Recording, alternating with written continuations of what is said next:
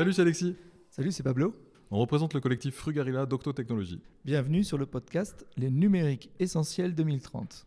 Au pluriel, car des GAFAM à Framasoft, les territoires numériques sont multiples et variés. Essentiels pour questionner nos usages et en finir avec le gâchis de ressources numériques. Et 2030 pour garder en tête les enjeux futurs, à la fois lointains et proches. À chaque épisode, nous invitons deux intervenants pour éclairer un thème. Bonne écoute Allez, c'est parti Bonjour à toutes et à tous. Aujourd'hui, nous recevons Émilie Ergot et Tristan Nito. Nous allons parler de recyclage des matériaux dans le bâtiment, de l'impact de ces pratiques d'économie circulaire sur les chantiers, et nous explorerons ce que pourraient impliquer ces pratiques si le numérique prenait le même type d'orientation. Je rappelle que la ligne éditoriale de ce podcast est d'explorer les numériques essentiels 2030, ce numérique radical à venir dont nous ne savons pas encore de quoi il sera fait. Et c'est tout l'enjeu. Nous positionnons donc l'enregistrement d'aujourd'hui comme un remue-ménage entre différents acteurs. Avec nous, Émilie, tu es directrice de l'équipe de l'ingénierie chez AREP, une agence d'architecture pluridisciplinaire, filiale de SNCF Gare et Connexion. Tu es experte d'innovation en construction bas carbone des bâtiments et tu as contribué à donner corps à la démarche EMC2B, on voit la, la citation, utilisée par l'AREP pour apporter des réponses concrètes aux enjeux majeurs de l'urgence écologique. EMC2B pour énergie, matière, carbone, climat et biodiversité.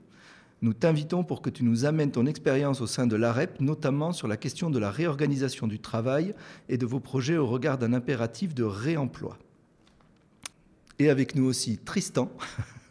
Tu as fondé l'association Mozilla Europe en 2003, que tu as ensuite dirigée jusqu'en 2015.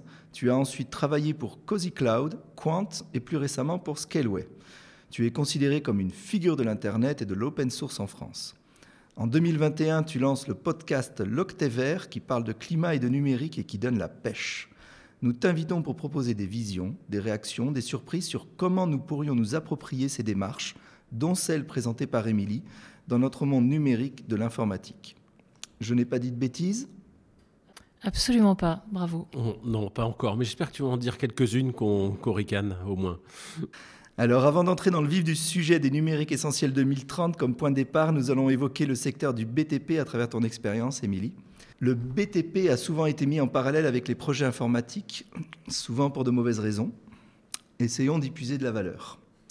Comme point de départ, Émilie, tu m'avais rapporté l'impact de la réutilisation de matériaux dans les chantiers de construction BTP en termes de rythme, de phase de planification, de dynamique de groupe. Est-ce que tu peux nous raconter pourquoi cette démarche et comment cela se déroule-t-il? À quoi faites-vous attention?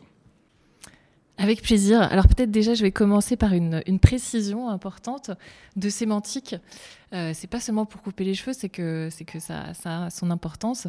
Euh, en fait, on parle de réemploi, ce qui est différent du recyclage. Donc pourquoi est-ce que les deux sont différents? Le recyclage implique une transformation de la matière qui, a priori, une transformation suffisamment significative pour qu'elle implique une consommation d'énergie euh, importante. Donc, on, par exemple, on va recycler euh, des bétons euh, en les concassant et en les utilisant comme sous-couche ou comme remblai donc là, on est vraiment dans le domaine du, recyclage. Le réemploi, alors un synonyme presque, enfin il y a une subtilité, c'est la réutilisation. Donc de l'autre côté du spectre, en fait, la réutilisation, c'est reprendre un produit, un matériau, pour le réemployer, le réutiliser dans, dans le même contexte, pour la, même euh, vocation. Euh, le réemploi, c'est prendre un produit qu'on va très peu retransformer, éventuellement reconditionner, euh, qu'on va transformer à la marge pour l'utiliser peut-être dans un contexte euh, différent. Donc euh, voilà, on va réutiliser par exemple une porte en porte et on peut réemployer une porte en table, par exemple, voilà, pour, pour illustrer le, propos. Donc effectivement, dans, on va dire, la, hiérarchie du cycle de, la matière, on va préférer réutiliser, si ce n'est pas possible, réemployer, si ce n'est pas possible, recycler, et puis euh, après viennent d'autres actions telles que euh, bah, la, valorisation énergie, donc un terme pudique pour dire qu'on incinère, euh, ou alors carrément l'enfouissement, etc. alors peut-être c'est important de remettre en perspective toutes ces actions cette ambition de réemploi des objectifs auxquels ils répondent. Donc le, champ de la construction, en fait, c'est évidemment une activité qui a un, impact environnemental majeur. c'est plus du tiers des consommations d'énergie finale. c'est aussi plus du tiers des émissions de, euh, gaz à effet de serre. Euh, donc, euh, voilà, c'est un contributeur majeur en fait dans la crise environnementale qu'on connaît. Et, donc c'est d'ailleurs ça qui nous a amené en fait à élaborer cette grille que tu citais énergie, matière, carbone, climat, biodiversité, qui sont pour nous en fait les cinq questions essentielles à aborder dans le cadre de toute mission qu'on porte. Alors pourquoi en fait tout ça on, a en fait de la crise environnementale aujourd'hui souvent une lecture euh, euh, carbone, euh, dans le sens il faut réduire nos émissions de gaz à effet de serre, il faut réduire nos émissions de carbone équivalent. Donc cette perspective climat, qui répond en effet à bah, une crise climatique. Hein, en effet, voilà, les gaz à effet de serre, le réchauffement climatique, le changement climatique, etc. mais en réalité, il y, a, deux autres crises qui se développent, qui apparaissent en parallèle, bien qu'elles aient pour cause commune l'activité humaine, la crise des ressources.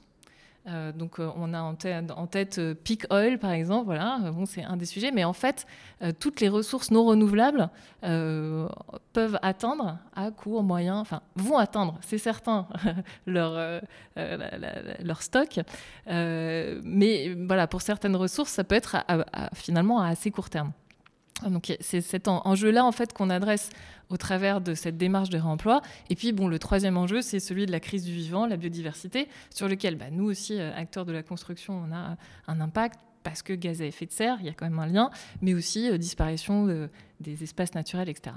Donc en fait, le réemploi, euh, il s'adresse finalement à ce deuxième enjeu, celui de la finitude des ressources non renouvelables.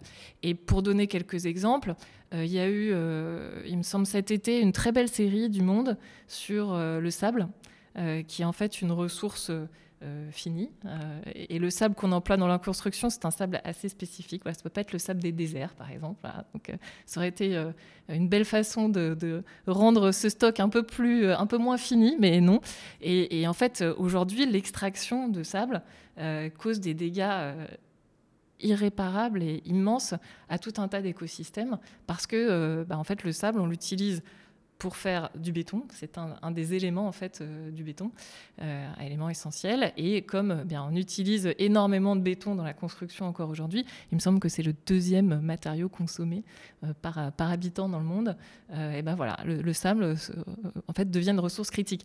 On peut parler du sable, on peut parler du cuivre aussi, qui n'est pas un métal spécialement peu abondant, qui est en fait euh, plutôt abondant, mais qui, euh, parce qu'il est utilisé dans beaucoup de produits, euh, et en particulier dans le domaine de la construction, devient aussi une, ressource critique. Oui, parce que pour l'électricité, en fait, quand on fait des circuits électriques, on utilise énormément de cuivre dans les voitures, dans les ordinateurs et dans les bâtiments. Et effectivement, à force de d'en utiliser, ben, on commence à voir le bout et c'est un peu, un peu stressant.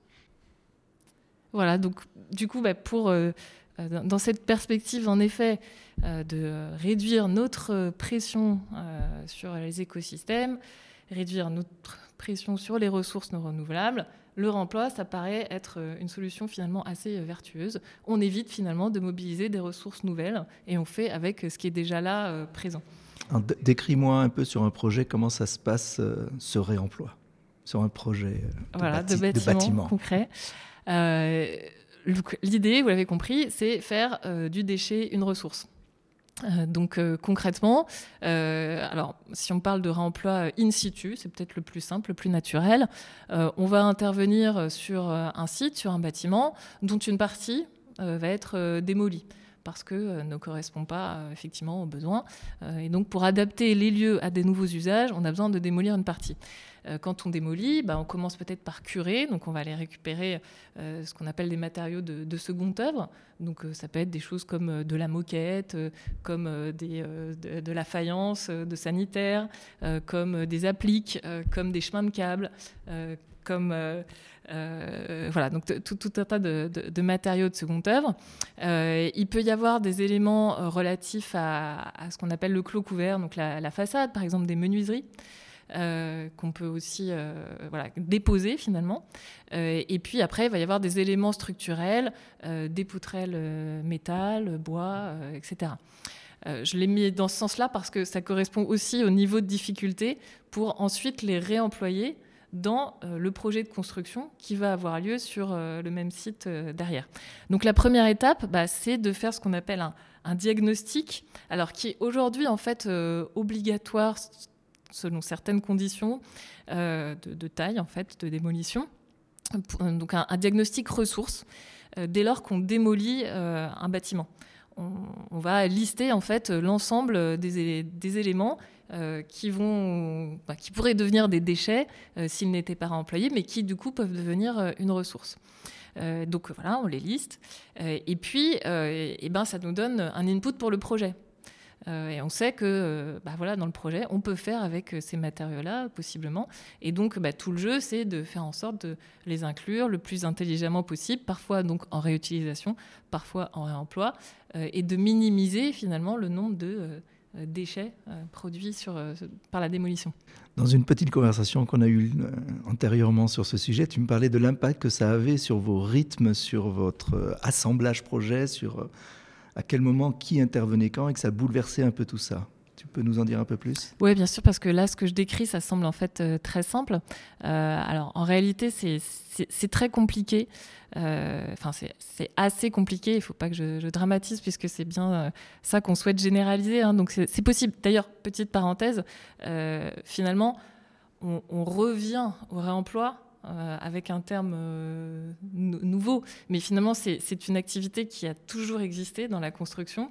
et d'ailleurs, dans, son livre Renaissance écologique, Julien Dossier euh, s'appuie sur la, fresque de Lorenzetti du bon gouvernement euh, et euh, il souligne que dans cette fresque, on ne voit pas de gravats dans, dans la ville qui est décrite, alors qu'à l'inverse, dans l'allégorie du mauvais gouvernement, on voit des gravats un peu partout. Voilà, en fait, à l'époque, en fait, c'était totalement péché d'imaginer que de la ressource devient déchet, à l'inverse.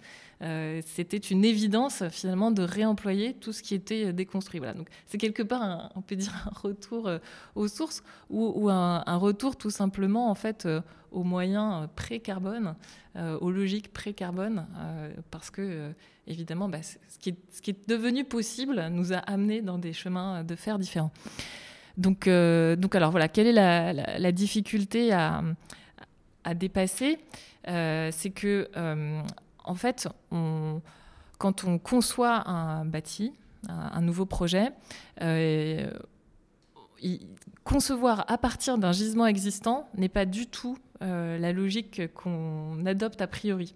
Euh, on conçoit un projet en faisant la synthèse de tout un tas de, contraintes pour respecter des objectifs programmatiques, techniques, environnementaux. Et quelque part, on arrive au produit.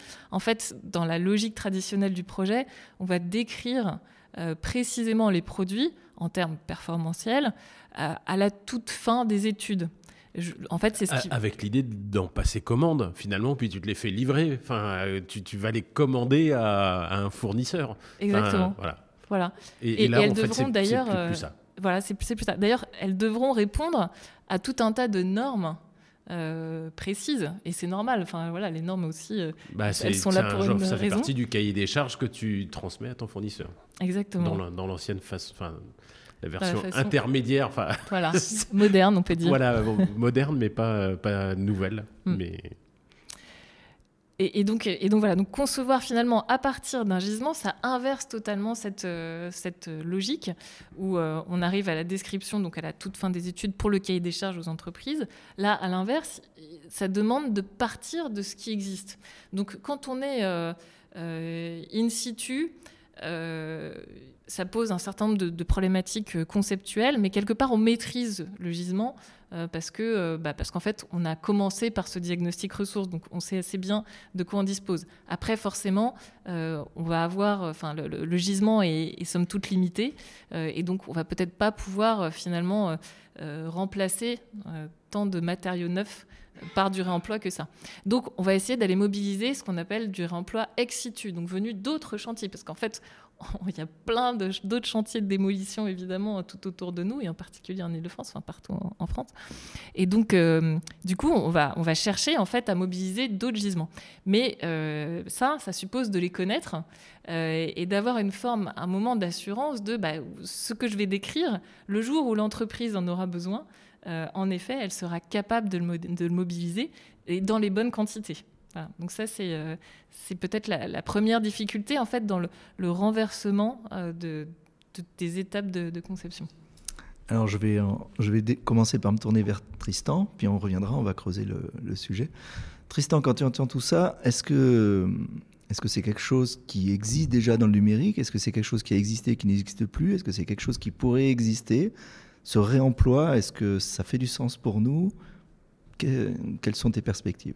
Alors ça a évidemment beaucoup de sens. Euh, il faudrait le faire, mais alors pour l'instant, c'est quasiment pas fait. Euh, pour une raison, euh, je ne sais pas si elle est bonne ou pas, mais elle existe, c'est que depuis novembre 1971, qui est la date où est sorti le Intel 4004, qui était le premier microprocesseur commercial euh, disponible pour qui voulait l'acheter. Euh, avant, en fait, il en a existé des microprocesseurs avant, mais c'était des trucs militaires qu'on mettait dans les avions, c'était ultra secret, etc. Mais là, en novembre 71, le Intel 4004 sort et il y a Intel qui fait là, il y a un catalogue et vous pouvez commander des microprocesseurs. Alors aujourd'hui, la puissance ferait complètement ricaner. Hein, ça tourne, je crois, à 0,5 MHz et alors maintenant on compte en gigahertz. La, fréquence des processeurs, et ça manipulait des mots de 4 bits. C'est-à-dire que pour manipuler un caractère, il fallait s'y reprendre à deux fois. Juste, ça, manipulait des demi-caractères. Euh, juste pour aujourd'hui, un microprocesseur, ça tourne fréquemment à plus de plusieurs gigahertz et c'est des mots de 64 bits versus 4. Vous voyez, donc la, la différence est. Et en fait, à ce moment-là a commencé ce qu'on a appelé la loi de Moore, qui est une loi empirique. On a observé que, en gros, la puissance euh, des puces électroniques, euh, mémoire, microprocesseurs, etc., euh, elle doublait à peu près tous les deux ans.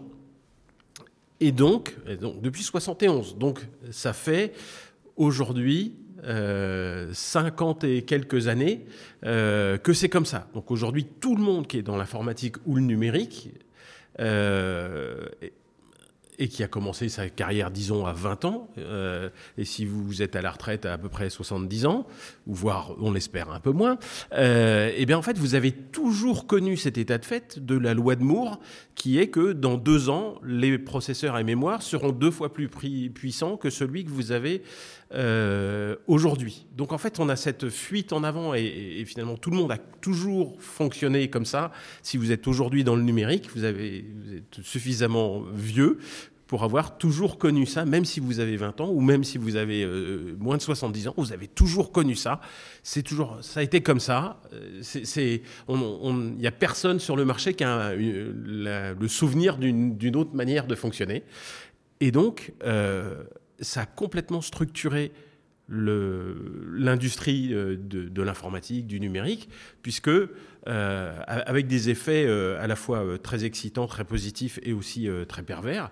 Alors très excitant, c'est que demain, ça va être, on va pouvoir faire vachement plus avec un microprocesseur, avec une, avec de la mémoire, deux fois plus, deux fois plus vite, deux fois plus fort, tout formidable. Donc une, fuite en avant merveilleuse qui dure depuis toutes ces années, c'est plus de 50 ans.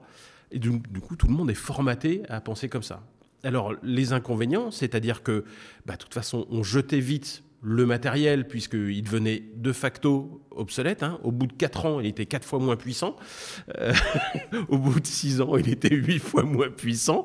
Euh, et donc, c'était euh, c'était complètement nul à côté de ce qui venait de sortir. Donc, aucune raison de, de même imaginer du réemploi. C'était le matériel d'il y a 6 ans était obsolète. Et Dieu merci, dans le bâtiment, on ne jette pas les bâtiments au bout de 6 ans. Mais dans l'informatique, déjà, on trouvait qu'avoir un ordinateur de plus de 2 ans, c'était nul. Parce que tu as vu les nouveaux qui sont sortis, sont vachement cool, ils sont vachement bien, ils, euh, sont tout mieux.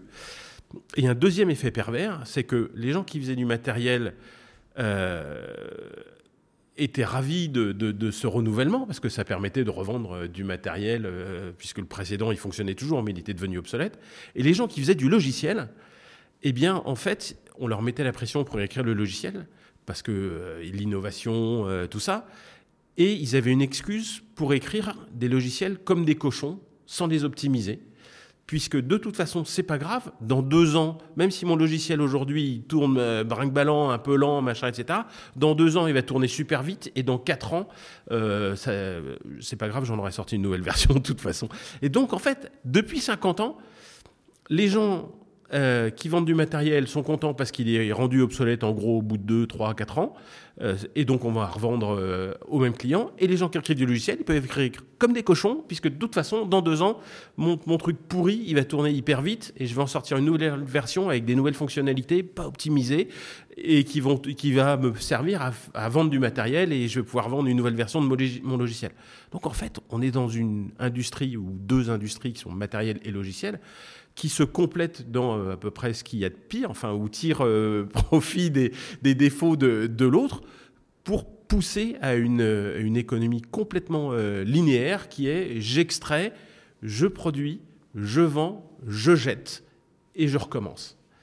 Et zéro circularité, zéro réutilisation de l'existant, puisque de toute façon, ça n'avait pas de sens, en tout cas au niveau du matériel. Au niveau du logiciel, c'est pas pareil. Au niveau du logiciel, on a commencé à réutiliser beaucoup, mais alors mal. Euh, c'est euh, assez, assez, fou en fait qu'on a commencé à empiler les couches, y compris des couches de virtualisation. C'est-à-dire qu'en fait, un logiciel, quand il est écrit, euh, il est écrit, ça y est, c'est fait. Euh, on va avoir envie de le réutiliser. Il faut aussi euh, continuer à être compatible avec l'existant. C'est-à-dire que des gens qui ont commencé à utiliser des applications euh, il y a X années, et même si le matériel a beaucoup évolué, eh ben, il faut que ça continue de fonctionner. parce qu'on ne va pas réécrire ces logiciels parce que c'est compliqué, retrouver les compétences de, de l'époque, etc. Et donc on va faire on va émuler ces logiciels, on va les faire tourner dans un environnement émulé qui est très peu efficace c'est-à-dire qu'on va utiliser des, beaucoup de puissance pour faire tourner lentement des logiciels euh, pas terribles. je, vais utiliser, pour peut-être qu'il y a des gens qui connaissent pas bien l'informatique, des sortes de simulateurs, c'est ça que tu mets en évidence? Oui, exactement, des, des, émulateurs. Euh, par exemple, aujourd'hui, euh, avec une machine très performante comme celle que j'ai sur mon bureau ou qu'on a ici lors de cet enregistrement, on, arrive à faire tourner dans un navigateur des jeux vidéo de euh, il y a quelques années où en fait on n'a pas les microprocesseurs euh, de il y a quelques années des consoles de jeux. Ces microprocesseurs ils ont disparu, c'est pas les mêmes que ceux qu'on a dans, la machine, mais on les fait tourner de façon dans une machine virtuelle dans le dans, le navigateur et on arrive à utiliser ces vieux jeux. Mais il y a une déperdition phénoménale, mais peut-être d'un facteur 10 ou d'un facteur 100, je n'ai pas les chiffres, hein, mais c'est de l'ordre de grandeur, entre la la, puissance d'une console à l'époque, qui était une machine hyper optimisée pour faire tourner des jeux, et puis une machine à tout faire euh, dans un logiciel à tout faire qui est euh, un navigateur avec un langage à tout faire qui est euh, JavaScript, et eh ben, en fait on perd énormément de puissance pour faire tourner des jeux comme à l'époque. Et en fait il y a cet empilement de, fonctions dans des environnements virtualisés et des émulateurs, etc., qui fait qu'on perd beaucoup de puissance. Et Émilie commençait son introduction en parlant de, des limites, des pics? Est-ce que cette loi de Moore, a priori, il se murmure qu'on, régulièrement, il se murmure que ça y est, on, va atteindre sa limite. Et elle parlait de cuivre, on sait, très bien qu'on va avoir plein de métaux qui ne vont plus être à disposition. Est-ce, que euh, est-ce qu'on est capable de se projeter dans un réemploi tel que le décrivait Émilie? Dans notre numérique Parce que là, tout ce que tu décris, c'est notre mal. Oui, alors là j'ai décrit le constat, euh, le contexte dans lequel euh, on opère. Et je, crois que si on arrive aujourd'hui et qu'on dit, attendez, le numérique, ça ne va pas durer toujours comme ça. Euh, ne serait-ce que parce que en fait ça repose sur l'extractivisme, ça repose sur le fait qu'on creuse sans cesse des mines euh, et pour ça on va utiliser euh, des machines euh, qui carburent au diesel pour retourner des tonnes et des tonnes de terre pour retirer quelques kilos de minerais, lesquels vont utiliser des milliers de litres pour être purifiés, pour être ensuite emmenés avec des bateaux diesel en Chine où là où ils sont fabriqués du matériel avec de l'électricité fabriqué à base de charbon et ensuite c'est retrimballé avec des, des bateaux diesel jusqu'en France, où là on a la conscience tranquille parce que bon, on a quand même de l'électricité nucléaire, enfin bon, quand elle marche.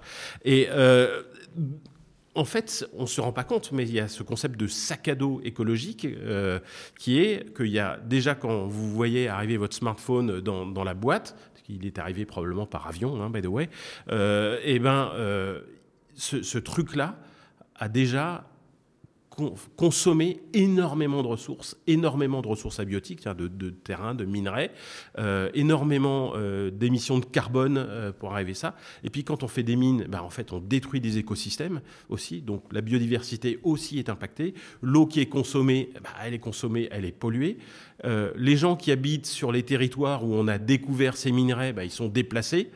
En plus, il y a des luttes d'influence, les, gens touchent des pots de vin pour pouvoir utiliser la terre, déplacer. Euh, enfin bon, il y a des chefs de guerre, c'est l'enfer, c'est vraiment c'est l'horreur ce qui se passe euh, localement. Et bon, bah, vous vous déballez votre iPhone magnifique, vous vous rendez pas du tout compte de ça. Et donc se dire, attendez, si euh, et on sait qu'il y a un, un, pic du pétrole, on ne peut pas continuer euh, comme ça. Si on regarde l'impact qu'il y a sur les mines euh, et ce que ça fait chez les gens là, et sur les écosystèmes, on ne peut pas continuer comme ça. Si on regarde les conditions de travail des ouvriers en Chine, euh, on ne peut pas continuer comme ça. Et c'est-à-dire que ah ça y est, cette prise de conscience que d'un coup, bah, ça fait 50 ans qu'on fait des conneries, il va falloir... Euh, enfin, il y a un moment où on va commencer à rentrer dans le dur, euh, où on va pas pouvoir continuer à détruire la biodiversité, on va pas pouvoir creuser la terre comme ça, on va pas pouvoir brûler euh, du pétrole comme ça. Et, ça, je crois que les industries du numérique, c'est-à-dire du, matériel, du logiciel, sont pas du tout, du tout prêts à entendre ça. Moi, il y a quelqu'un que, je cite systématiquement, qui est Upton Sinclair, qui est un penseur américain euh, du XXe siècle. Upton Sinclair, il disait cette chose qui devrait être écrite en lettres de feu sur tous les, bâtiments de France, qui est euh, il est très difficile d'expliquer quelque chose à quelqu'un quand il est payé pour pas le comprendre. Et aujourd'hui, c'est simple, toute l'industrie du numérique, mais pas que, hein. ça marche dans l'aéronautique, ça marche dans le tourisme, ça marche dans l'automobile, ça marche dans finalement toutes les industries.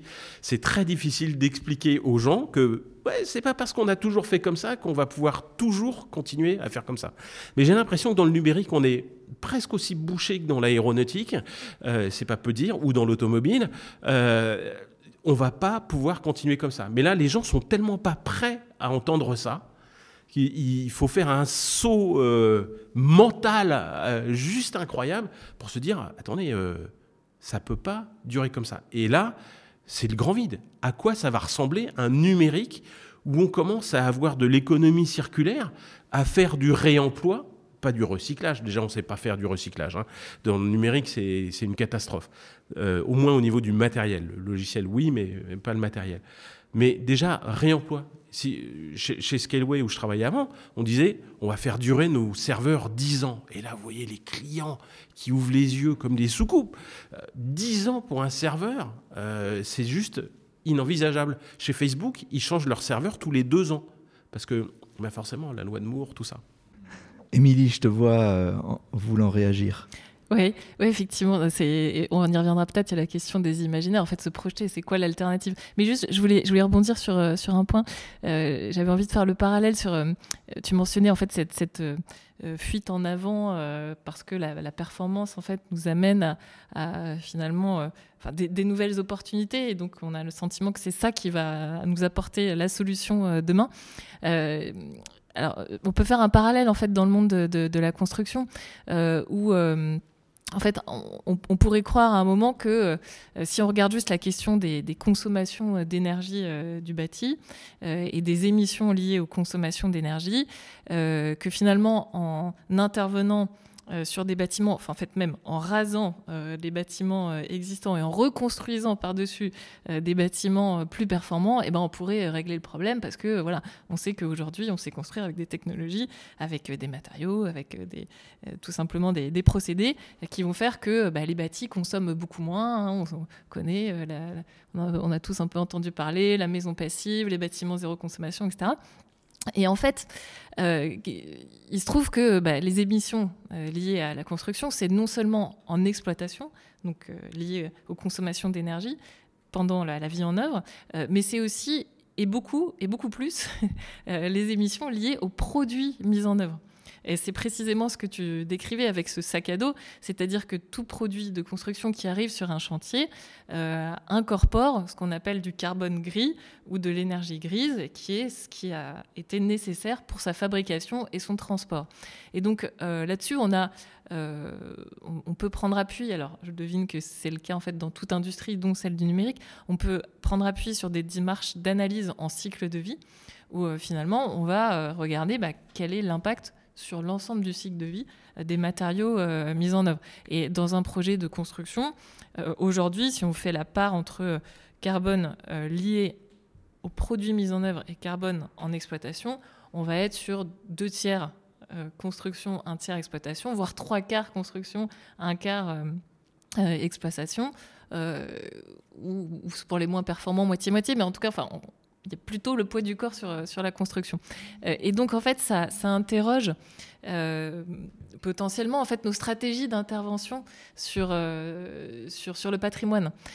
parfois, en fait, il peut être intéressant de poursuivre la, la, vie, d'étendre la durée de vie d'un bâti avec bah, peut-être finalement des performances moindres, in fine, que si on avait démoli, reconstruit, mais tout simplement parce que, en fait, le moment où les deux courbes vont se croiser euh, est tellement loin euh, qu'on arrivera peut-être à un nouveau cycle euh, avant d'avoir finalement atteint le, point neutre. Voilà. Donc, Ouais, j'enfonce le clou, ah, on est dans le bâtiment, hein, excusez-moi, sur, sur cette idée de ACV, de analyse en cycle de vie.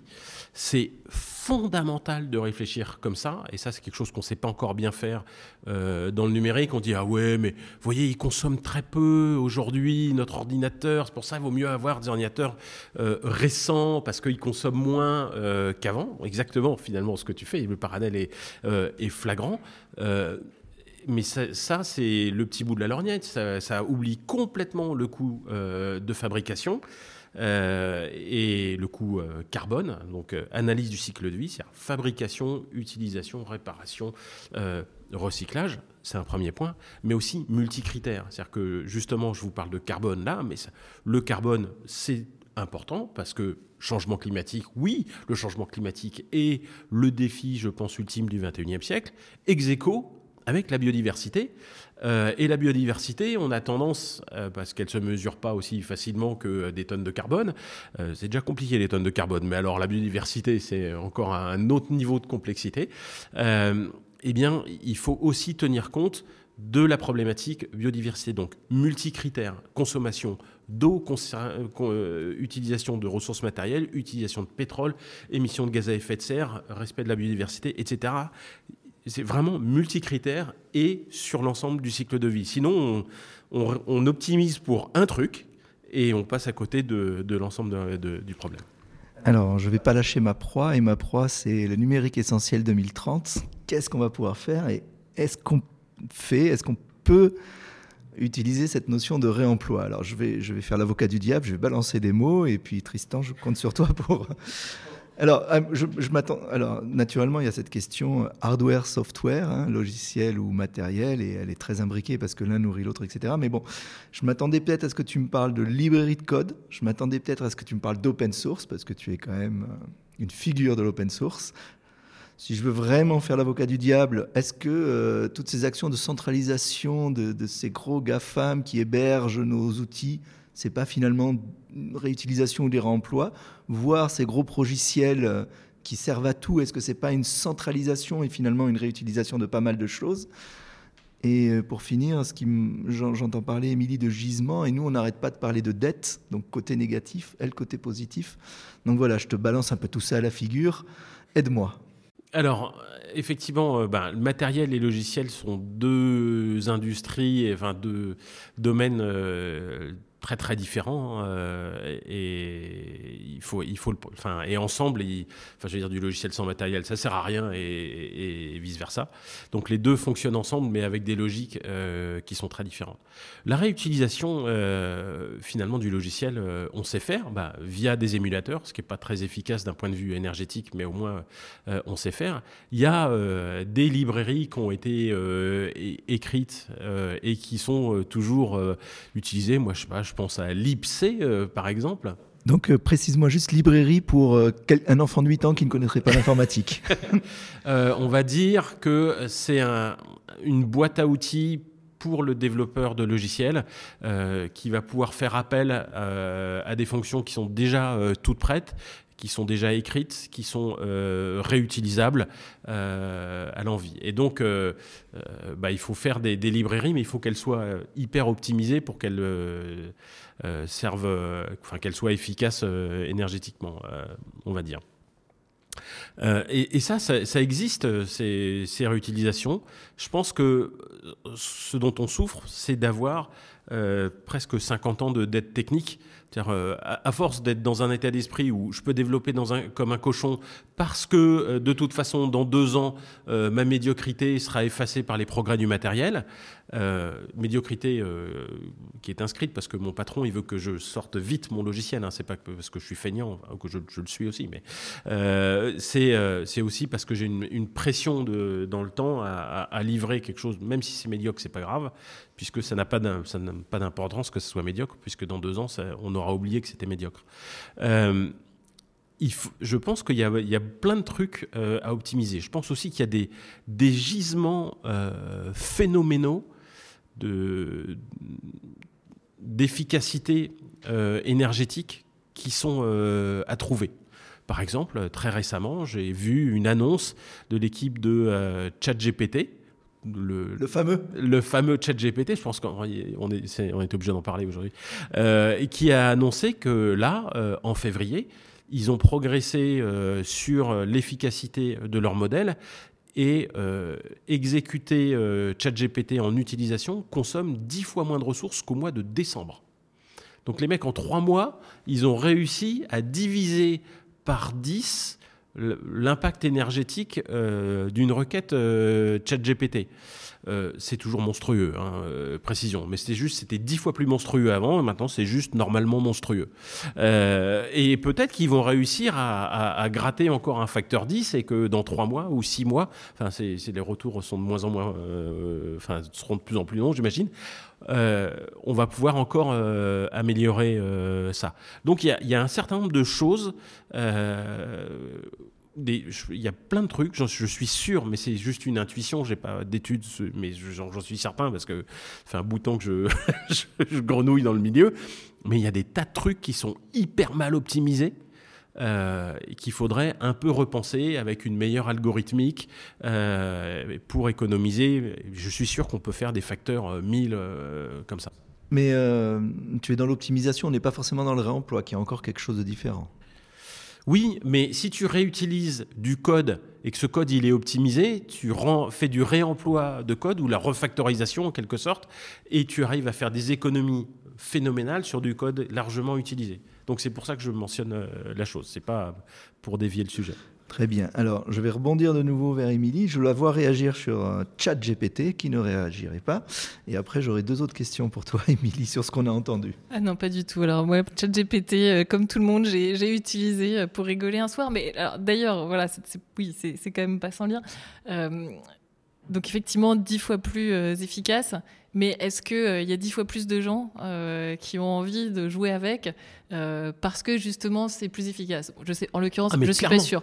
Tu mets là, tu mets le doigt sur l'effet rebond. Voilà. Et ce truc, c'est un concept qui est totalement fondamental et j'en aurais parlé euh, de toute façon. Enfin, je te laisse terminer et puis après on. Non, voilà, effectivement, c'est ce qui est voilà, tout, comme comme pour les processeurs, j'imagine, ou comme euh, voilà pour tout ce qui est plus. En fait, l'optimisation amène certainement une consommation supérieure. Enfin voilà, CF les débats sur euh, la 5G, CF euh, voilà tout un. Il faut alors on va peut-être aborder vite fait l'effet rebond parce que je pense que c'est. Ou, on se le garde justement pour la fin. Non, vas-y, vas-y, t'es chaud. là. vas-y, vas-y, vas-y. Comme je suis chaud comme la braise sur le coup. Non, l'e- l'effet rebond, euh, c'est un classique, c'est aussi appelé euh, paradoxe de Jevons. Euh, Jevons, il a étudié ça sur la consommation du charbon lors de la révolution industrielle en Angleterre, donc c'est vous dire que c'est pas récent. Euh, Jevons, a remarqué que en fait, plus euh, on fabriquait des machines qui utilisaient moins de charbon, ben, plus on utilisait de charbon parce qu'on fabriquait plus de machines parce qu'elles consommaient moins de charbon. Et donc au final, la quantité utilisée de charbon augmentait parce qu'on avait multiplié euh, les machines. Et malheureusement, l'effet rebond se constate tous les jours. Il n'est pas obligatoire, mais il est malheureusement hyper fréquent. Vous réduisez euh, les coûts euh, d'une ressource, et bien vous multipliez les usages de, de- cette ressource, et au final, bah, en gros, on va utiliser de plus en plus euh, de ressources. Ce qui m'amène, mon cher Pablo, à la question que tu m'as commencé à me poser, mais que tu ne m'as pas reposée parce qu'il aurait fallu, qui est celle de la centralisation et des data centers, par exemple. Alors, il y a à peu près aucun doute, un data center euh, chez un opérateur cloud, il a de très fortes chances d'être mieux optimisé, plus optimisé, euh, avec pourquoi? Parce que bah, tu es à plus grande échelle, enfin, tu es vraiment une opération industrielle versus quelqu'un qui fait euh, son petit cloud perso dans un coin. Ça va être plus efficace. Génial, tant mieux, ça consomme moins d'énergie. Tu es dans une optimisation, plus de machines, euh, meilleur refroidissement, euh, parce que tu as des meilleurs spécialistes qui font ça à une très grande échelle, c'est génial. Super. Euh, le problème, c'est que les gens se disent Ah, mais j'ai le cloud, c'est génial, je peux utiliser plus de machines, je suis plus limité euh, avec mes euh, 30 serveurs que j'avais euh, chez moi euh, dans la cave de mon siège social où je faisais mes. Où, qui était mon mini data center perso. Maintenant, j'ai le cloud. Si j'ai besoin de 300 machines pour faire un truc, je le fais. Et effectivement, on se rend compte que là, on est en plein effet rebond et qu'il y a une utilisation euh, grâce à la possibilité du cloud, il y a euh, un effet rebond phénoménal. Et donc, les économies qu'on faisait avec l'optimisation en confiant ça à des industriels, eh ben, euh, n'est pas une économie, il y a un effet rebond énorme et on se met à consommer euh, plus de ressources. Et donc, au final, on n'a pas économisé les ressources, on, les, on a multiplié leur usage. On va revenir à ça, c'est très bien. Je reviens à la question de mesure. Vous n'arrêtez pas de parler de mesure, donc je vais revenir vers Émilie. Parce qu'il y a quelque chose de rigolo, c'est que toutes les mesures dont tu parles dans tes, interventions de conférence sont très importantes. Grâce à elles sont réalisées grâce à l'outil numérique. Donc euh, l'outil numérique a une part importante dans, ce travail de réemploi. Oui, non, et, naturellement, je vais arriver à ma question piège aussi. Euh, c'est un peu comme si c'était Joker, l'outil numérique. il vient en aide. Donc, est-ce que l'outil numérique lui-même, en tant que nuisance, il est envisagé dans cette utilisation-là Donc, euh, deux, questions en une, navré. Alors, en effet, donc l'outil numérique, hein, euh, comme dans beaucoup de métiers, euh, il est juste incontournable dans le monde de la construction. Et, en effet, donc euh, dans, mes équipes, euh, il y a à la fois des compétences dans le champ environnemental et dans le champ numérique. Et l'idée, en fait, de les allier euh, est précisément que l'un est un outil pour l'autre et que l'outil numérique peut nous permettre, enfin ça paraît totalement trivial, hein, mais néanmoins il y a plein de choses à creuser dans ce domaine, peut être un outil pour maîtriser, optimiser la performance environnementale de nos projets. Euh, donc euh, il y, a- il y a plein euh, d'exemples que je peux citer. En fait, donc en effet l'idée, hein, l'outil numérique, ça permet un de mesurer. euh, et aussi de possiblement définir un- un état initial. Oui, tu parlais, beau- on, parlait de cycle de vie et tu as l'air de dire que ça intervient beaucoup là-dessus. Oui, tout à fait. Ouais, voilà. Effectivement, c'est un, un- un outil important donc pour, pour modéliser aussi, euh, et puis pour euh, finalement optimiser. Concrètement, c'est ça dont il s'agit, optimiser en fonction euh, euh, d'un certain nombre euh, d'indicateurs, aller optimiser les paramètres sur lesquels on, peut, on peut jouer. Donc, donc en effet, par exemple, avec l'outil numérique, alors qui peut prendre plein de formes différentes hein, selon finalement les informations dont on dispose sur le projet, selon la, façon dont le projet est mené, peut permettre bah, d'estimer avant que quoi que ce soit ne soit construit, l'impact qu'il peut avoir en termes de consommation de ressources, de consommation d'énergie, d'émissions de gaz à effet de serre, etc. Et donc effectivement, bah, quand on peut modéliser, grâce à l'outil numérique, hein, euh, concrètement, eh ben, euh, on rend tangible tout cela et puis on voit bah, sur quoi on peut jouer et on peut, euh, on a l'espoir et ça, voilà, souvent rencontré, heureusement, ben, finalement d'améliorer la performance du projet. Dans, une de tes conférences, alors je ne sais plus la peine, je regarde mes notes, je ne sais plus laquelle c'est, dans une de tes conférences, tu fais fais une comparaison entre l'intuition et l'expérience de, des ingénieurs du bâtiment et euh, les bienfaits de l'outil numérique. Et, euh, des fois, ça n'a pas l'air si simple que ça. Euh, des fois, l'outil, enfin, est-ce que l'outil numérique amène vraiment une différence par rapport à un ingénieur chevronné ou jusqu'où est-ce qu'on ne serait pas dans l'effet rebond évoqué par Tristan là? Jusqu'où est-ce que c'est vraiment utile? Alors, vaste question. Effectivement, alors, euh, on avait évoqué euh, ensemble, euh, finalement, les projets de construction, on en fait depuis bien avant les années 70 et donc le premier processeur d'Intel. on peut remonter, je sais pas, aux Égyptiens qui ont fait des choses formidables, aux, voûtes des Romains, aux dômes des Romains. et puis, voilà, par exemple, un, moi, un, projet qui me, me touche particulièrement, c'est celui euh, du CNIT euh, à la Défense. Euh, donc le CNIT qui a été construit à la fin des années 50, inauguré en, en 58, qui est un ouvrage tout simplement extraordinaire, avec des portées vraiment impressionnantes et finalement une finesse structurelle étonnante. Et, euh, oui, le béton, c'était du béton précontraint, c'est ça? Exactement, du béton précontraint. En fait, le principe, donc le CNIT, bon, probablement que tout le monde le visualise, euh, bravo, en effet, peu ou prou. donc c'est un, tripode, en fait, et puis donc des coques de, de, très grande portée entre ces trois points d'appui. Et en fait, la coque, c'est une double coque euh, avec euh, une paroi de chaque coque de 6 cm euh, d'épaisseur. C'est hyper fin. Et donc, évidemment, dans les années 50, tous ces calculs ont été faits à la main. il n'y avait pas de logiciel de modélisation de structure.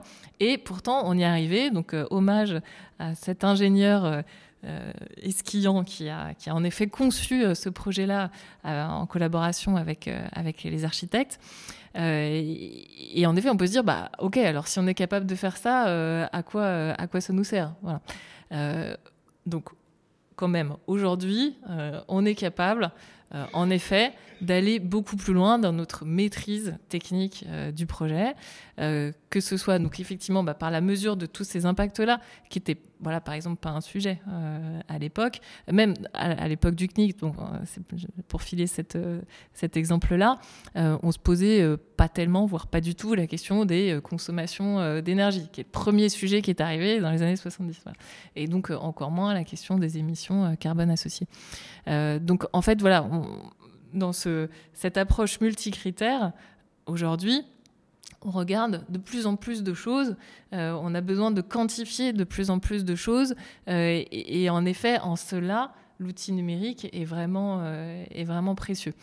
et je reviendrai sur un, exemple relatif au, réemploi juste après. après, donc, c'est sûr que Ouais, je me dis, dans les années 70, tiens, d'ailleurs, il faudrait que j'interroge en fait des, mes, mes, anciens. Qu'est-ce que se sont dit les ingénieurs qui ont vu débarquer euh, euh, l'outil informatique?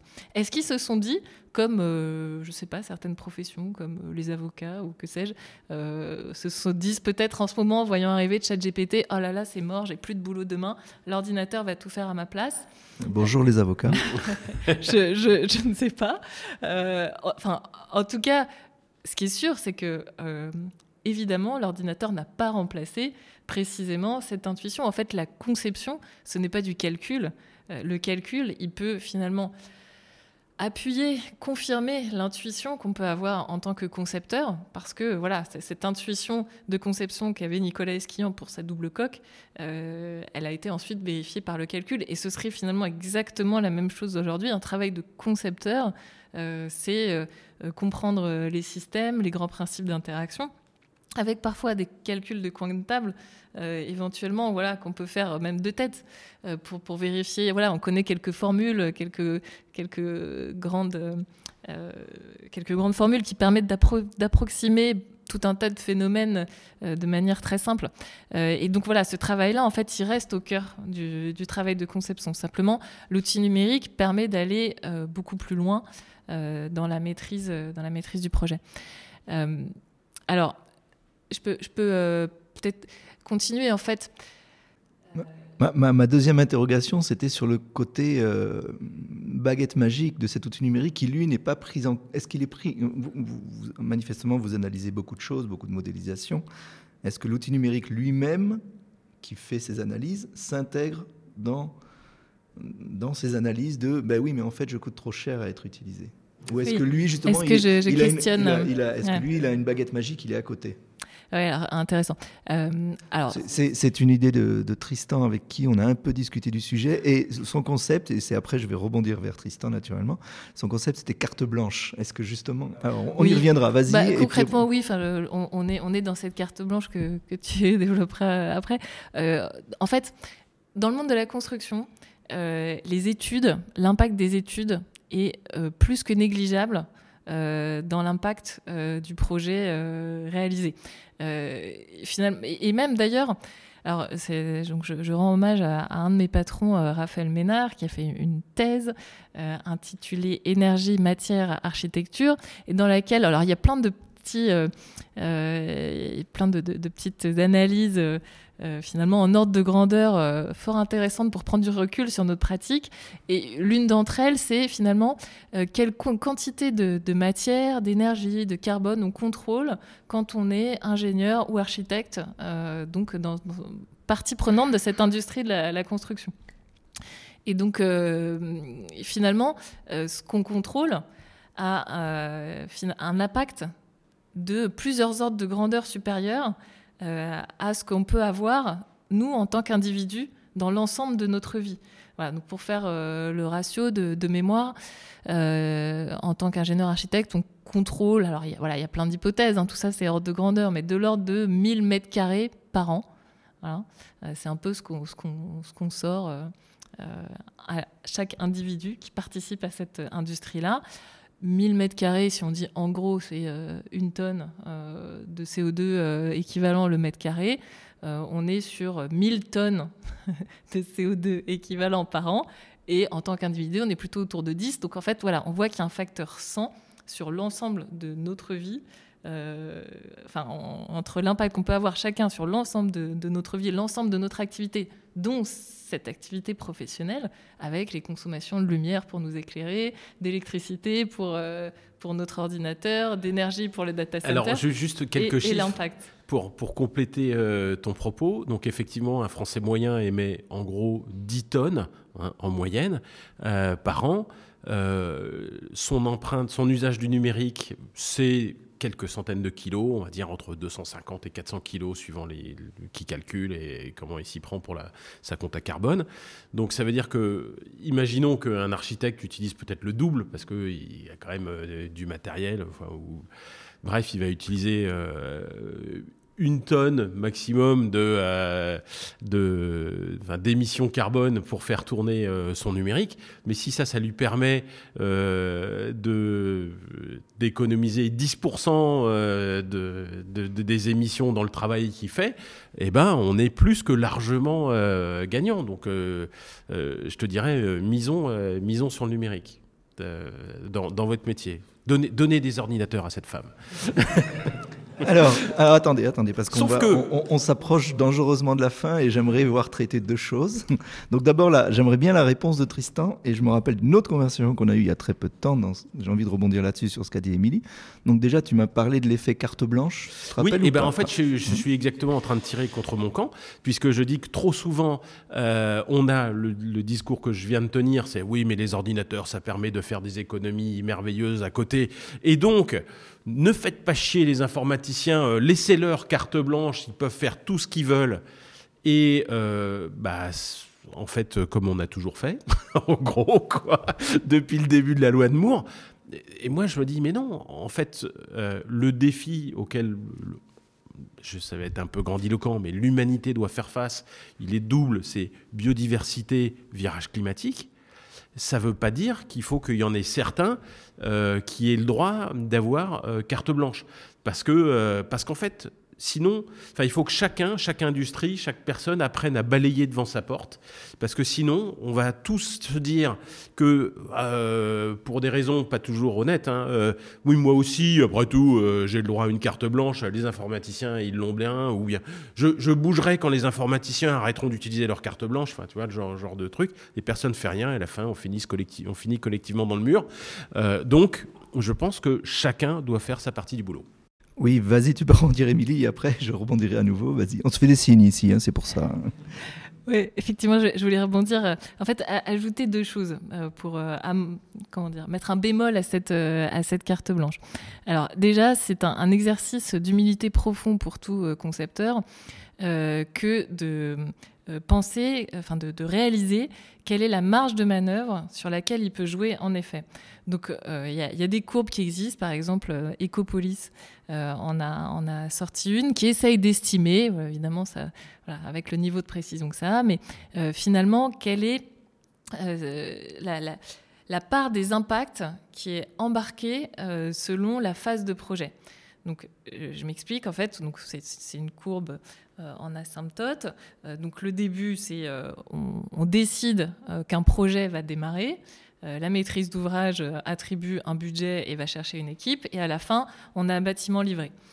Et en fait, euh, on se rend compte qu'à la fin de la phase de programmation, donc en fait, on n'a pas encore commencé d'études, tout simplement, on a décidé, en particulier, du nombre de mètres carrés qu'on va construire, pour quel usage et avec quelle performance.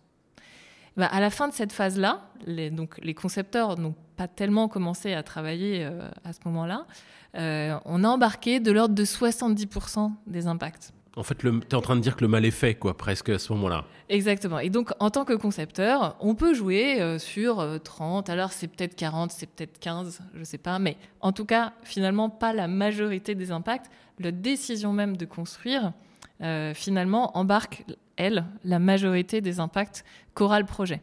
Donc voilà, c'est un exercice d'humilité profonde de se dire, bah, finalement, en tant que concepteur, euh, nous, on a une compréhension assez fine de tous ces mécanismes. Et donc, euh, bah, finalement, notre plus-value, c'est aussi de remonter dans cette chaîne-là. Alors qu'il se trouve qu'au sein d'AREP, on a des équipes de programmation. Euh, et donc, ça nous donne l'occasion bah, de, justement attaquer cette question centrale. Il se trouve aussi qu'on a, comme tu l'as dit, un lien de proximité fort avec une maîtrise d'ouvrage qui ne une maîtrise d'ouvrage récurrente pour nous, qui est la SNCF, donc qu'on peut aussi embarquer dans ces, euh, dans ces réflexions. Mais notre ambition, c'est bien de le faire pour l'ensemble de nos clients sur, euh, sur l'ensemble de nos projets. donc première, euh, premier bémol. et, puis, et puis le deuxième bémol, alors, enfin, peut-être vous n'allez pas le prendre comme un bémol, mais je disais, ce qui est important, c'est aussi l'impact euh, de. Enfin, le plus important, c'est l'impact de nos projets par rapport à notre impact propre. Et il y a aussi des choses à questionner dans les dispositifs, alors peut-être plus techniques au sens large, qu'on met en œuvre dans les projets. Ça rejoint ce que je disais sur. Bah, finalement, on va essayer de faire quelque chose d'hyper performant, mais à quel prix? Est-ce qu'on est vraiment dans le quoi qu'il en coûte euh, là-dedans? Quoi qu'il en coûte euh, en termes euros, bien sûr, mais, aussi et surtout en termes énergie, matière, carbone, etc.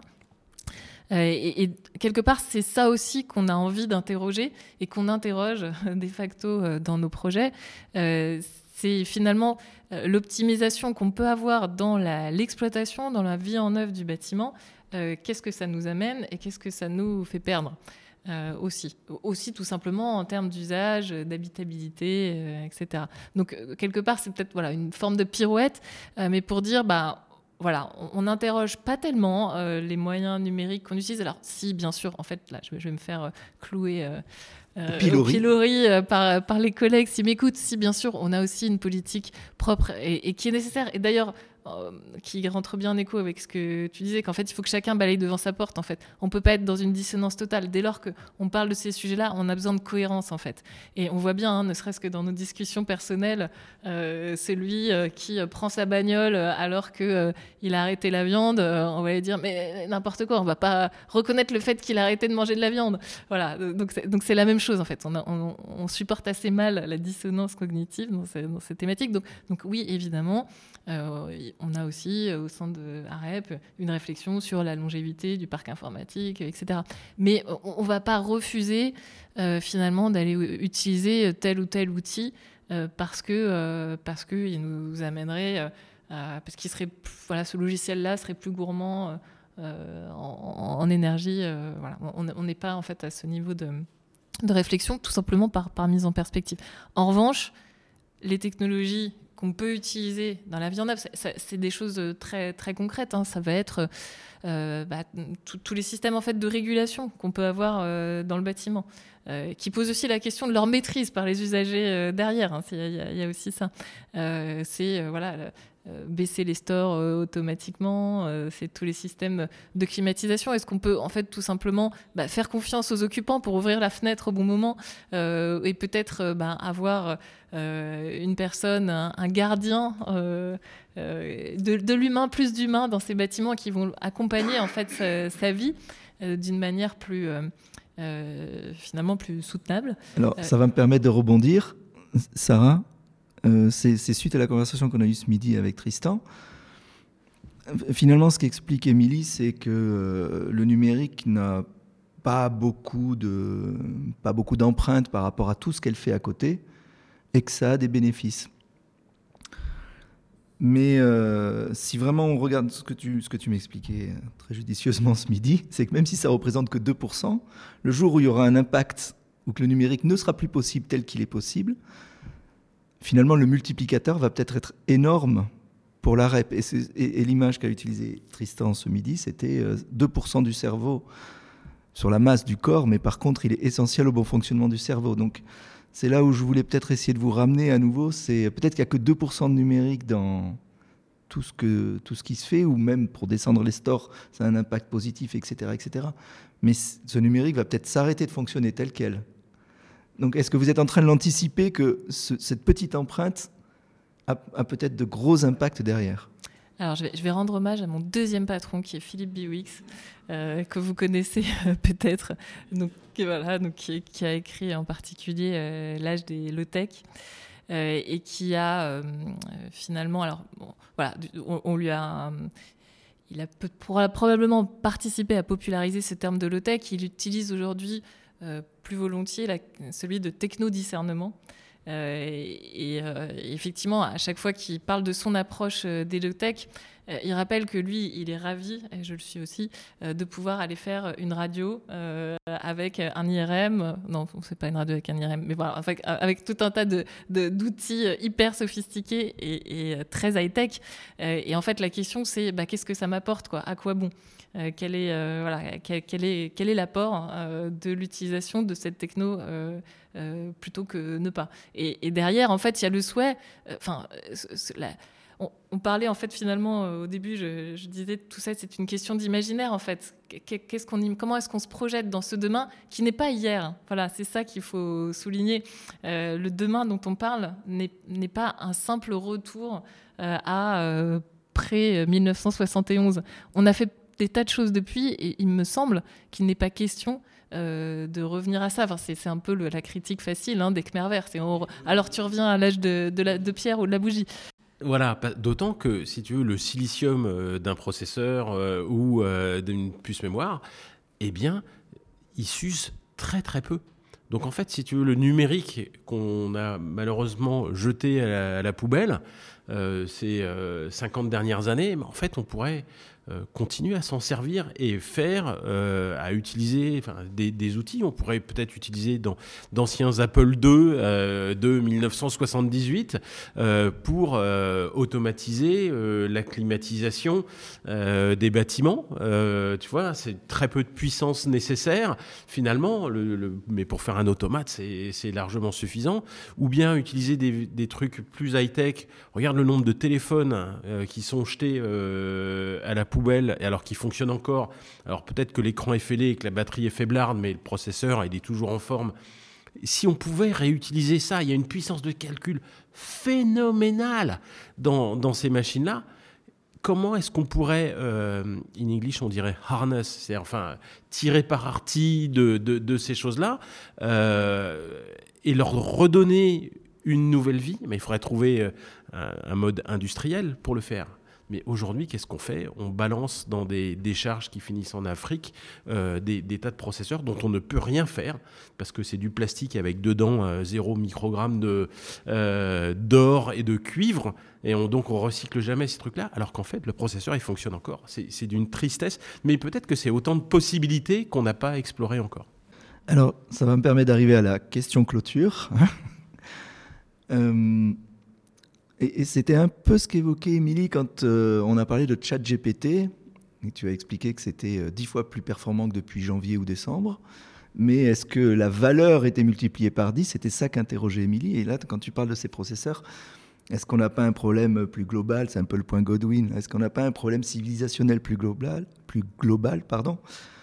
Est-ce que c'est compatible avec euh, tous les profits que l'on veut faire et le capitalisme qui est là Ou est-ce qu'on est, qu'on est en train de se heurter à une civilisation euh, capital versus utilité? Parce qu'on peut faire tout ça. Est-ce que, est que le réemploi à la REP, ça s'inscrit dans un business plan qui est OK ou pas? Est-ce que ce que tu évoques, ça s'inscrit dans un business plan qui est OK ou pas, Tristan qui veut commencer sur ce terrain glissant je peux, je peux me lancer euh, et puis je te laisserai finir de glisser. en fait, on est une équipe de bobsleigh. Alors, oui, vaste sujet, alors sur laquelle peut-être je ne suis pas la plus euh, compétente. Je peux amener voilà, mon point de vue situé dans le, dans le champ de, de la construction.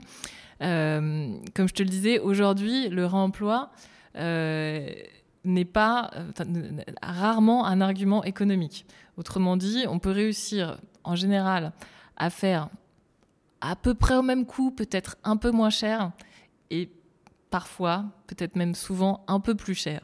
Voilà. Pourquoi? Parce que euh, déjà, quand on a démoli, euh, enfin quand on a, euh, oui, démoli euh, un, bâtiment euh, pour euh, réutiliser, en, extraire des, ressources, il a fallu qu'on fasse ce qu'on appelle une déconstruction soigneuse.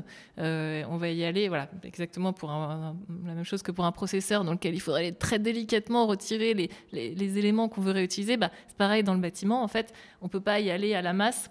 Il faut avoir des, procédés qui prennent plus de temps, tout simplement.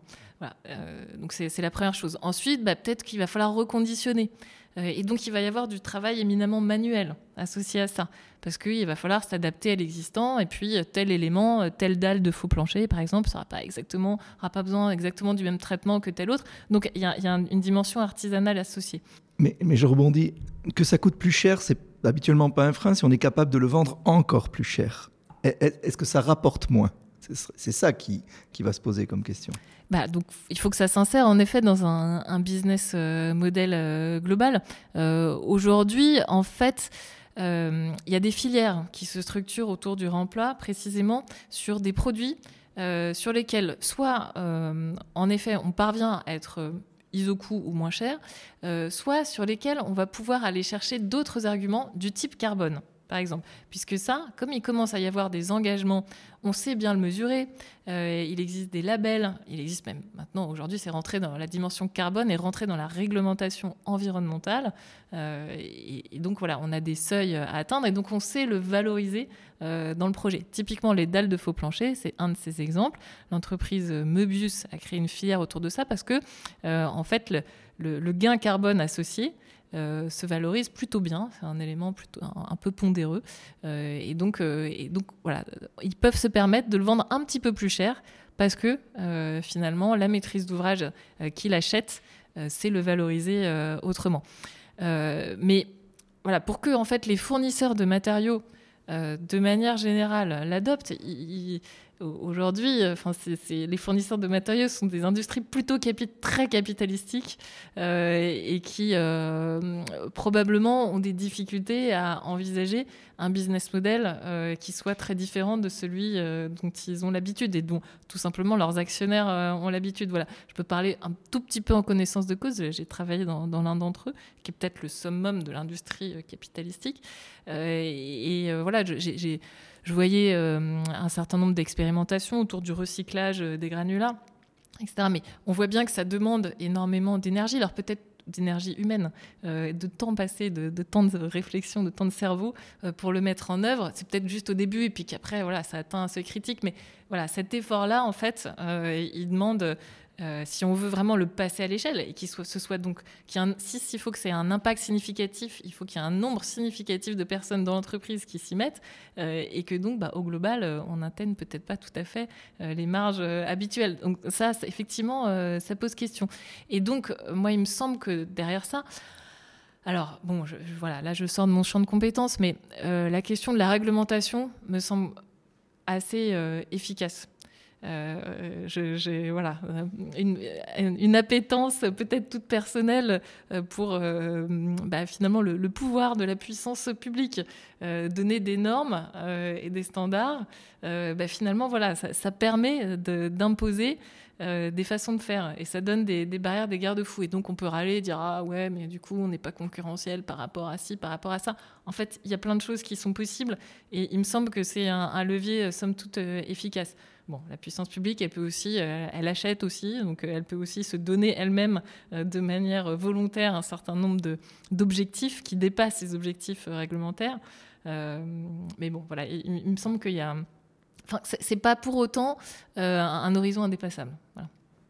Bon, elle l'a pas totalement glissé. Hein, elle a montré des moyens de régénérer du profit à partir de ce qui augmente. Est-ce que toi, tu veux te jeter dans la mélasse ou pas, Tristan Je je suis pas très mélasse euh, à titre perso. non, mais il y a, il y a un vrai, euh, il y a un vrai problème systémique. Euh, c'est indéniable.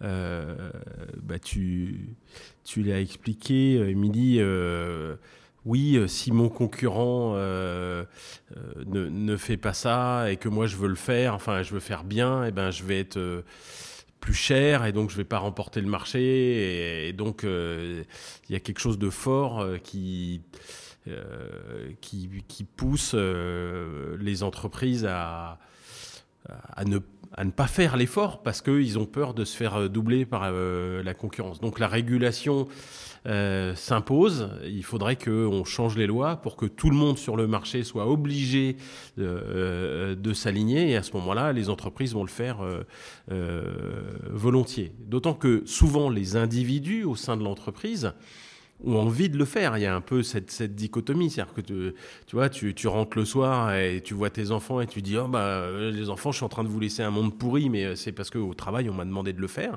Donc il y a, en tant que souvent en tant qu'individu, on a envie de le faire, mais mais on sait qu'on sera sanctionné par son patron euh, si jamais eh ben, on remporte pas le marché. Donc il faut faire tout ce qu'il faut pour remporter le marché. euh, donc oui, le levier de la régulation, il est, euh, important et la bonne volonté de l'individu, euh, elle va pas, euh, va pas suffire. Donc, est-ce qu'un capitalisme régulé suffira? Je suis pas complètement certain. Capitalisme régulé, ça me paraît bizarre ça comme phrase. bon, eh ben, on, on, va se faire cette clôture avec Alexis. Alexis, tu nous as entendu parler pendant une heure. Est-ce que qu'est-ce que ça, qu'est-ce que ça t'a évoqué tout ça? Bah, déjà, merci beaucoup à vous deux euh, d'avoir fait ce remue-ménage. La promesse était là. Euh, bon, déjà, moi, ce qui me saute aux yeux, c'est que ça va pas être simple quand même. C'est cette histoire de réemploi, en tout cas, ce, transfert de, ce qui a pu se passer euh, dans le bâtiment et toutes ces logiques de réemploi. Ça pose quand même, en particulier au niveau du, hardware, au niveau du matériel en numérique, ça nous pose des questions pour l'instant infinies je me suis posé la question en vous écoutant, tiens, est-ce que dans le bâtiment, la loi de Moore avait son équivalent avec euh, sans arrêt chaque nouvelle année des nouveaux vitrages, du triple vitrage, du quadruple vitrage, des distances, des machins. Alors on détruit, on reconstruit parce que c'est une nouvelle mode et tout ça. Probablement que dans le bâtiment, ça a eu lieu, sauf que le bâtiment a connu un avant carbone, puisque le bâtiment existait déjà avant 1971, comme tu nous as rappelé la date. Et donc euh, il y a des imaginaires, il y a des techniques, il y a des outils, il y a des savoir-faire pré-carbone que qu'on n'a pas dans le numérique. Et du coup, c'est là où je me dis que le, le, le, le chantier est vaste et, et, et, le, challenge est grand pour le numérique, pour aller se poser ces questions-là de réemploi, de réusage. Cependant, pour autant, en bidouillant un petit peu de Arduino euh, par ailleurs, euh, j'ai commencé à me dire, mais tiens, en fait, cette question des matériaux tech, quand je commence à déconstruire un bâtiment pour pouvoir réutiliser les portes, les, les, poutres, les trucs, bah voilà, il faut que je le déconstruise, il faut que je le déconstruise minutieusement pour pouvoir bien le réutiliser et le réassembler. Bah, ça ressemblerait finalement à, j'ai eu un projet en Arduino. Arduino, est-ce que tu peux expliquer? Ah oui, Arduino. Ah bah googlez-le. Ah merde, non. Euh, euh, bah, Tristan peut-être non, je sais pas. C'est une, une, petite euh, plaque, euh, enfin un circuit euh, imprimé avec un, un, processeur très bon marché et avec des entrées-sorties multiples, avec une technologie, je crois, qui est héritée du téléphone. et donc ça, ça permet de faire de, de, bricoler, de bidouiller, moi c'est un mot que j'aime beaucoup, quelque chose qui puisse commander euh, des, appareils euh, électriques euh, qu'on peut programmer. Quoi. Voilà, et donc d'assembler, de désassembler, de réutiliser, de retransformer. J'ai créé un, un bidouilleur qui me permet de, de mesurer le, le, niveau d'eau. Je peux m'en resservir pour mesurer le niveau de CO2 dans l'atmosphère avec un autre capteur que je branche, mais sur le même processeur. Et voilà, donc c'est toute, toute, cette logique voilà, de matériauthèque, de petits éléments que je pourrais réutiliser, voire déconstruire pour récupérer, comme tu le disais, des vieux processeurs dans d'anciens téléphones pour pouvoir les réassembler sur des nouvelles cartes. Bah, tout ça, c'est des pratiques qui existent, qui fourmillent, qui sont là, mais qu'il va falloir bah, faire passer à l'échelle, grandir, apprendre, se muscler, euh, euh, bidouiller, réapprendre. On retrouve un peu l'idée de, se muscler dans la culture technique, euh, tout ce qui était dans l'épisode 1 de ce, podcast, où l'importance de la culture technique et de se reformer aux, fondamentaux en fait, du, matériel sous les couches logicielles. Dans votre discussion, on a assez peu évoqué les briques euh, logicielles et je m'attendais avant euh, qu'on en parle davantage avec cette dimension open source parce que c'est vrai qu'une des spécificités du numérique que je ne retrouve pas dans le, dans le bâtiment, c'est cette euh, duplicité matérielle et, logicielle. Là où j'ai l'impression que dans le logiciel, pour le coup, c'est logique de réemploi, de réutilisation, un peu moins de recyclage, mais existe bah, via les librairies, via l'open source. Et, pour le coup, je pense que c'est une pratique qui est déjà là avec les idées de factorisation, donc pouvoir réutiliser des, méthodes. Euh, je, te sens, je sens que tu veux. Oui, oui, non, mais il y a surtout qu'il y a quelque chose d'essentiel, c'est que le logiciel est un bien non rival. C'est-à-dire que je peux te faire une copie de ma librairie, enfin de mon bout de logiciel, et, et je te la file, et moi je l'ai toujours. C'est que, euh, et du coup, je m'en prive pas quand je, quand je t'en donne une copie. Alors que euh, si euh, j'ai une pierre de taille que j'ai pris dans mon bâtiment et que je te la file, bah, je ne l'ai plus pour, pour monter mon bâtiment. Alors d'ailleurs, du coup, la, perche est, est, trop belle. Il se trouve que dans notre pratique du numérique dans le champ du bâtiment, de la conception, de l'architecture, de l'ingénierie, euh, on voit de plus en plus d'initiatives open source, justement bah, parce que euh, on se construit des outils, euh, on, va chercher défricher chacun nos, sujets, on va se construire voilà, des, bouts de choses. Et de plus en plus, on voit euh, des, entreprises et dont AREP mettre euh, en fait à disposition ces outils-là euh, en open source. voilà, tout simplement parce qu'on s'est posé des questions nouvelles. Et d'ailleurs, il n'y a pas que, nous, il y en a plein d'autres. Et il y a même donc le CSTB, Centre scientifique et technique du bâtiment, donc on peut dire plutôt une, vieille dame, qui, qui se met dans cette optique-là, justement pour produire un outil, un cœur open source pour maîtriser les impacts environnementaux des projets. Et donc voilà, avec, ma casquette numérique essentielle, moi je retiens vraiment cette idée de matériothèque, de réutilisation, avec un vrai défi sur la partie matérielle, mais des vraies compétences et des vrais savoir-faire dans la partie logicielle, avec en plus cette force-là de pouvoir le dupliquer et l'utiliser à plusieurs endroits. Je repars aussi avec euh, deux, autres idées. Euh, la fin de carte blanche pour aller vers les cartons rouges.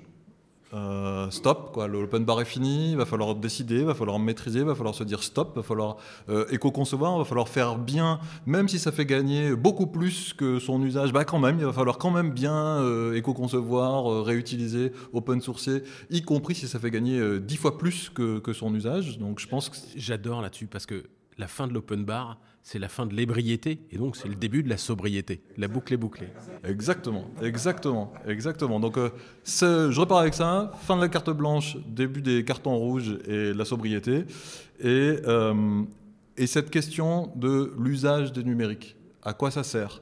Quand ça sert à économiser euh, ben, 10% euh, euh, d'émissions de CO2 dans l'architecture de nouveaux bâtiments, ouais, c'est malin. Quand ça sert à virer des gens parce qu'on a automatisé des caisses automatiques et on a coupé du boulot et ça a des impacts sociaux et ça a des impacts du coup au niveau de la puissance publique, ça c'est peut-être pas le plus intelligent qu'on ait pu faire. Donc la finalité numérique, ça me paraît être un, point essentiel de cette question des numériques essentiels. Ben, je vous remercie tous les trois et à bientôt. Salut, merci. Salut.